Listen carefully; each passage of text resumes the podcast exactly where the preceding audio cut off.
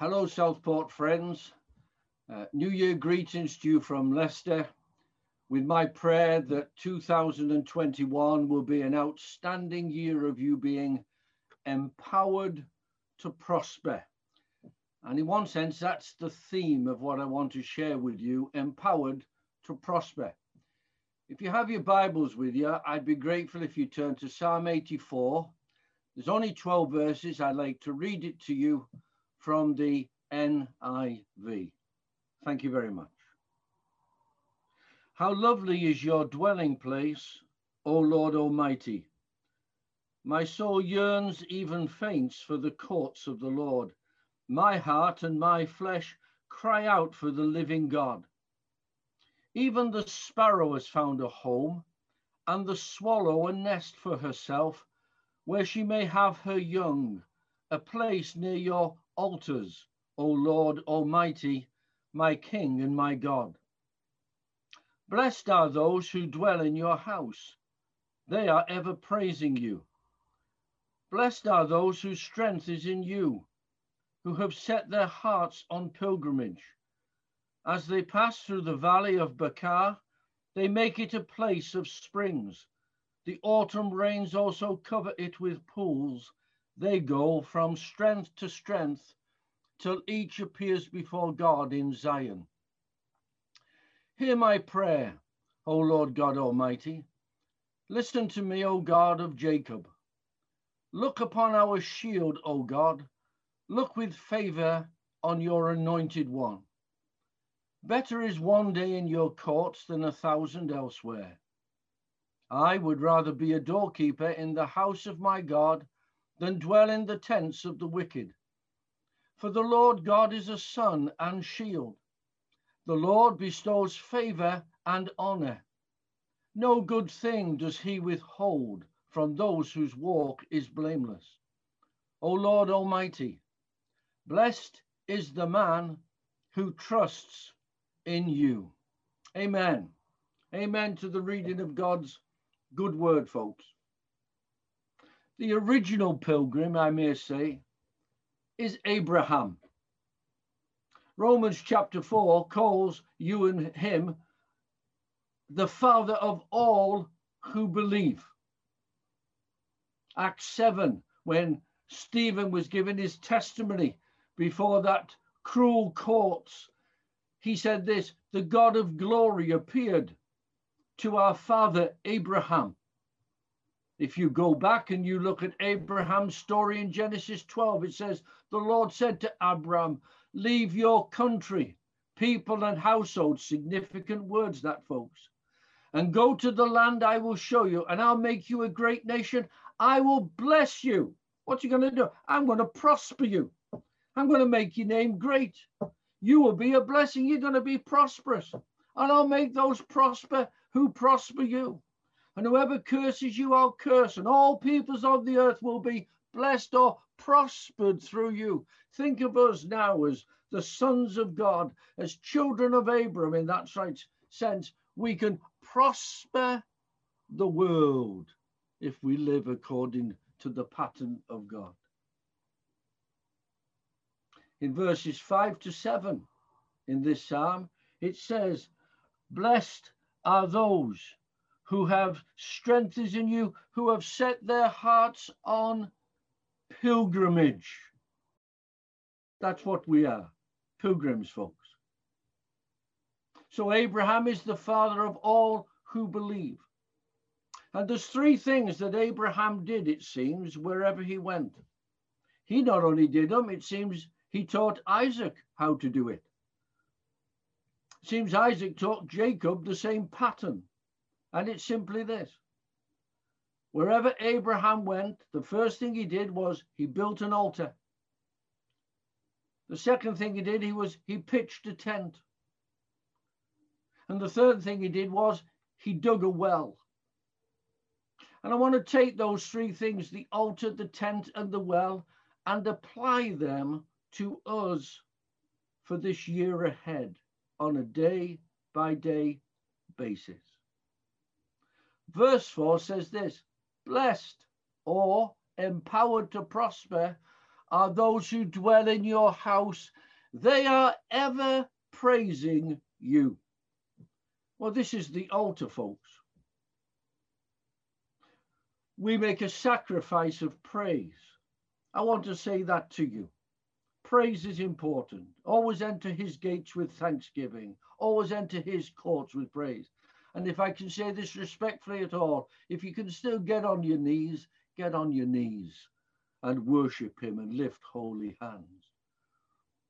But what I want to really say about this is this this is the altar of the pilgrim's surrender. You see, the altar really says this Here I am. Here I am, Lord. I'm saying again, my allegiance is to you, Lord Jesus. Every day, my allegiance is to you. You see, folks, we must keep on presenting or surrendering ourselves as living sacrifices.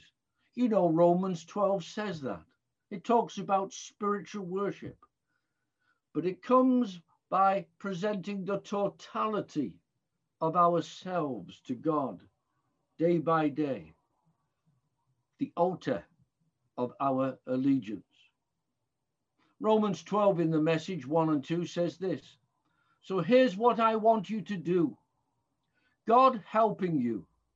Take your everyday, ordinary life, your sleeping, eating, going to work, and walking around life and place it before God as an offering. That's what God wants from you and me every day. That'll make you blessed. That'll empower you to be prospered. Of those same verses, J.B. Phillips says this Don't let this world squeeze you into this into its mold. You know why, folks? If you do, you'll just become moldy you just become stale. You just become stagnant.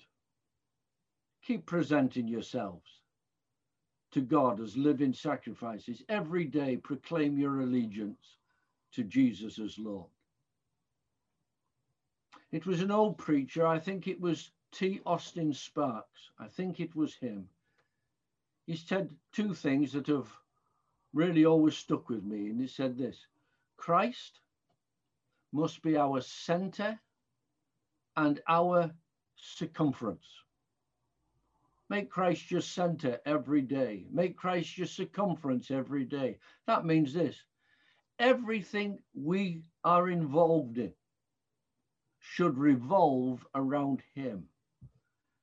And nothing that we are involved in should be outside of Him. That is, he could always look down with pleasure and smile on all our thoughts, our words, our activities. And if we build that altar every day and proclaim our allegiance to Jesus and say, Here I am, you'll be empowered to prosper every day. The next verse, I've already mentioned it in passing. Verse 5 says, Blessed Empowered to prosper are those whose strength is in you, who have set their hearts on pilgrimage. This is good, isn't it? See, this is the tent of the pilgrim's journey. See, if the altar says, Here I am, then the pilgrim says, Here I go. Here I go where? I'm pursuing the purposes of God. David served the purposes of God in his generation. And if we do that every day, set our hearts, set our minds, set our bodies as well, for that matter, to pursue the purposes of God, oh, you'll be empowered to prosper. See, we have to keep journeying on in our faith and in our experience. Now, this is not just faith for faith's sake and experience for experience's sake. This is journeying on in our faith, in our experience, in the purposes of God.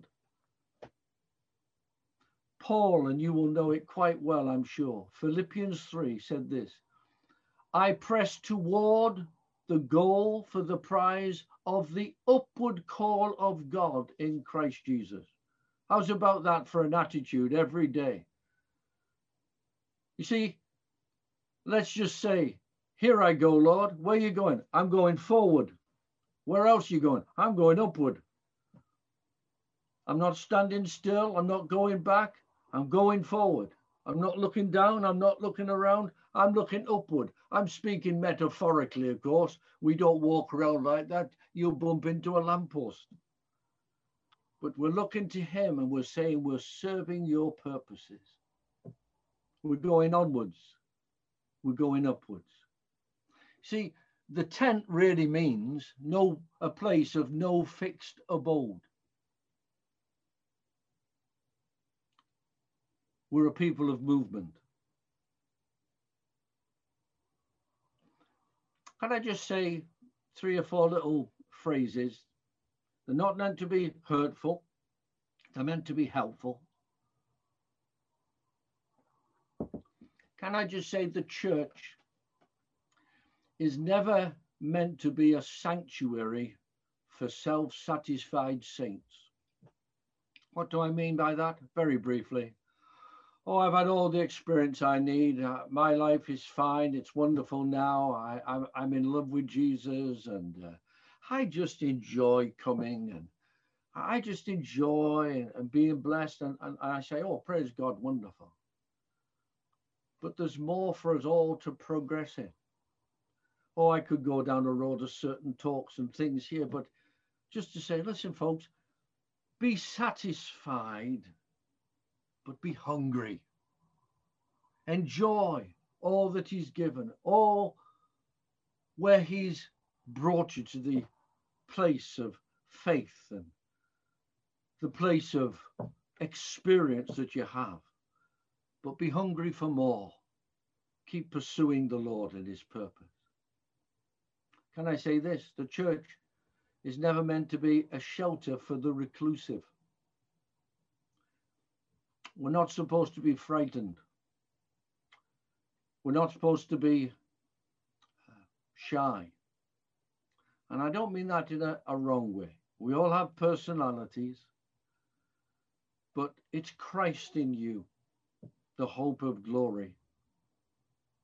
And he doesn't want us a reclusive people, timid, frightened of the world.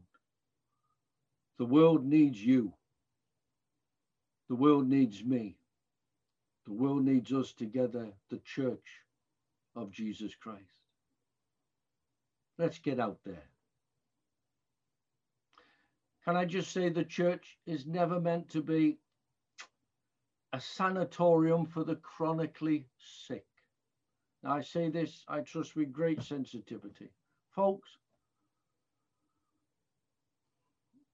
I really don't know how to put this other than sometimes we just got to get over ourselves. Hear me, hear me rightly. Sometimes we're asking God to make us strong, and if we read the scriptures rightly, you'll find that God says, Be strong. You know, when God said to Abraham, You will be a blessing, the literal Hebrew is this be a blessing. Folks, be strong. Be courageous. It's time to stop going around the same mountains of self doubt, maybe self pity, maybe those things, and to become all that God has for us in Christ. You see, if we're like those three things, we end up static. We're not pilgrims making progress we're settlers that will eventually turn into dust. But if we'll keep moving onward, if we'll keep moving upward, if we'll keep pursuing the purposes of God, I tell you this, you'll be blessed. You will be empowered to prosper. And the last one of this triple blessed pilgrim is verse 12 that says this O Lord Almighty, blessed, empowered to prosper, is the man who trusts in you. Well, I describe this as the well of the pilgrim's resource. So the pilgrim surrendered, the pilgrim's on a journey, but the pilgrim needs his resources. The altar says, Here I am, my allegiance to the Lord. The tent says, Here I go, my pursuit of the purposes of God. The well says, Here I come. Lord, I need you. Every hour I need you. Oh, bless me now, my Savior. I come to you. Who are we coming to? Well, one of the descriptions of Jesus in the Old Testament, he is the fountain of living waters. And we come to him day by day with our trust, our confidence in the Holy Spirit's daily supply of the resource that we need. And what we need more than anything else is living water, folks. And so we must day by day, I'm going to use the phrase here, keep digging deep for fresh supplies. Because he wants us to have living water. You remember in John 4, Jesus says to that lady at the well, if you knew who was speaking to you and who asked you for a drink, you'd ask him and he would give you living water that would be a well on the inside of you. Later on, he said, on at the Feast of Tabernacles, actually, on the last day of the feast, which celebrated the rock following him, and the rock was Christ. He said, If you ask of me if you're thirsty, I'll give you living water uh, this isn't just a well, this is a river that will flow out through. And by this, he spoke of the Holy Spirit. I think both that John 4 and John 7 readings are rooted back in Isaiah 12, which is a great short chapter. And it says this in verse 3 with joy you will draw water from the wells of salvation. Folks, every day we don't just need to present ourselves, here I am, and say, here I go, but Lord, here I come. I'm coming for living water, Lord. I want to be continually filled with the Spirit. That my life will be full not only for my own satisfaction, but my cup will be full and run over, and there'll be a plenteous supply for others. Friends, I want to say this there is a fullness, not a halfness, not an emptiness. You do not have to dig deep. He is so willing to give from the well within you and me, refreshing fountains of living water day by day. There is a fullness of his divine supply for our daily needs, and I will say this also, our pressing issues. Yes, we must believe to receive. And I'm not just into believism and receivism. I mean sincerely coming in that trust, that faith, that confidence. And let the well within you, let the river within you overflow in tongues and praise and adoration and receive. One old commentator, I think it was F.B. Meyer, in the scripture in Isaiah 12, he said this With joy you will draw water from the wells of salvation. He says, Faith is the bucket. He says, Let the bucket of your faith go down into the well and draw up all the supplies that God wants you to have. Folks, we might have to unblock some wells within us that we are, may have allowed or thrown in rubbish of our own over a period of time. Get them out, get it clear. We might have to reopen some wells that the enemy's blocked.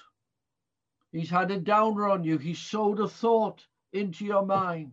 You're no good. You're useless. You made a mistake. You can't be forgiven. He's a liar. Do you remember Isaac in the Old Testament? The Philistines had blocked his dad's wells up. So it just says Isaac went from place to place to place to place to visit the wells and he reopened every one. And after he'd reopened them all, wonder of wonders, he got a new one called Rehoboth, I think it was, means room for us. He was an expansion. Folks, if you've un- if you've blocked your own wells, clear your own rubbish out. Come to the Lord, get it out.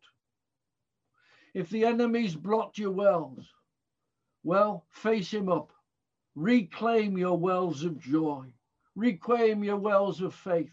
Reclaim your wells of whatever it is that will cause you to have the abundant life that the Lord wants you to have. And I promise you this, I feel I can say, I promise you this, based on the word of God. When you've reopened those wells, there'll be an expansion beyond that, that you will have room to grow more than hitherto you have known. Here I am. Here I go. Here I come. My allegiance is to you, Lord. I'm pursuing your purposes. I'm confident in your supply. Southport friends, I pray that you will have a great 2021. Staying the dwelling place where God's called you to be. And every day, build an altar and say, Here I am. Pitch your tent and say, Here I go. Dig a well and say, Here I come. God will bless you, and you will be empowered to prosper. Amen.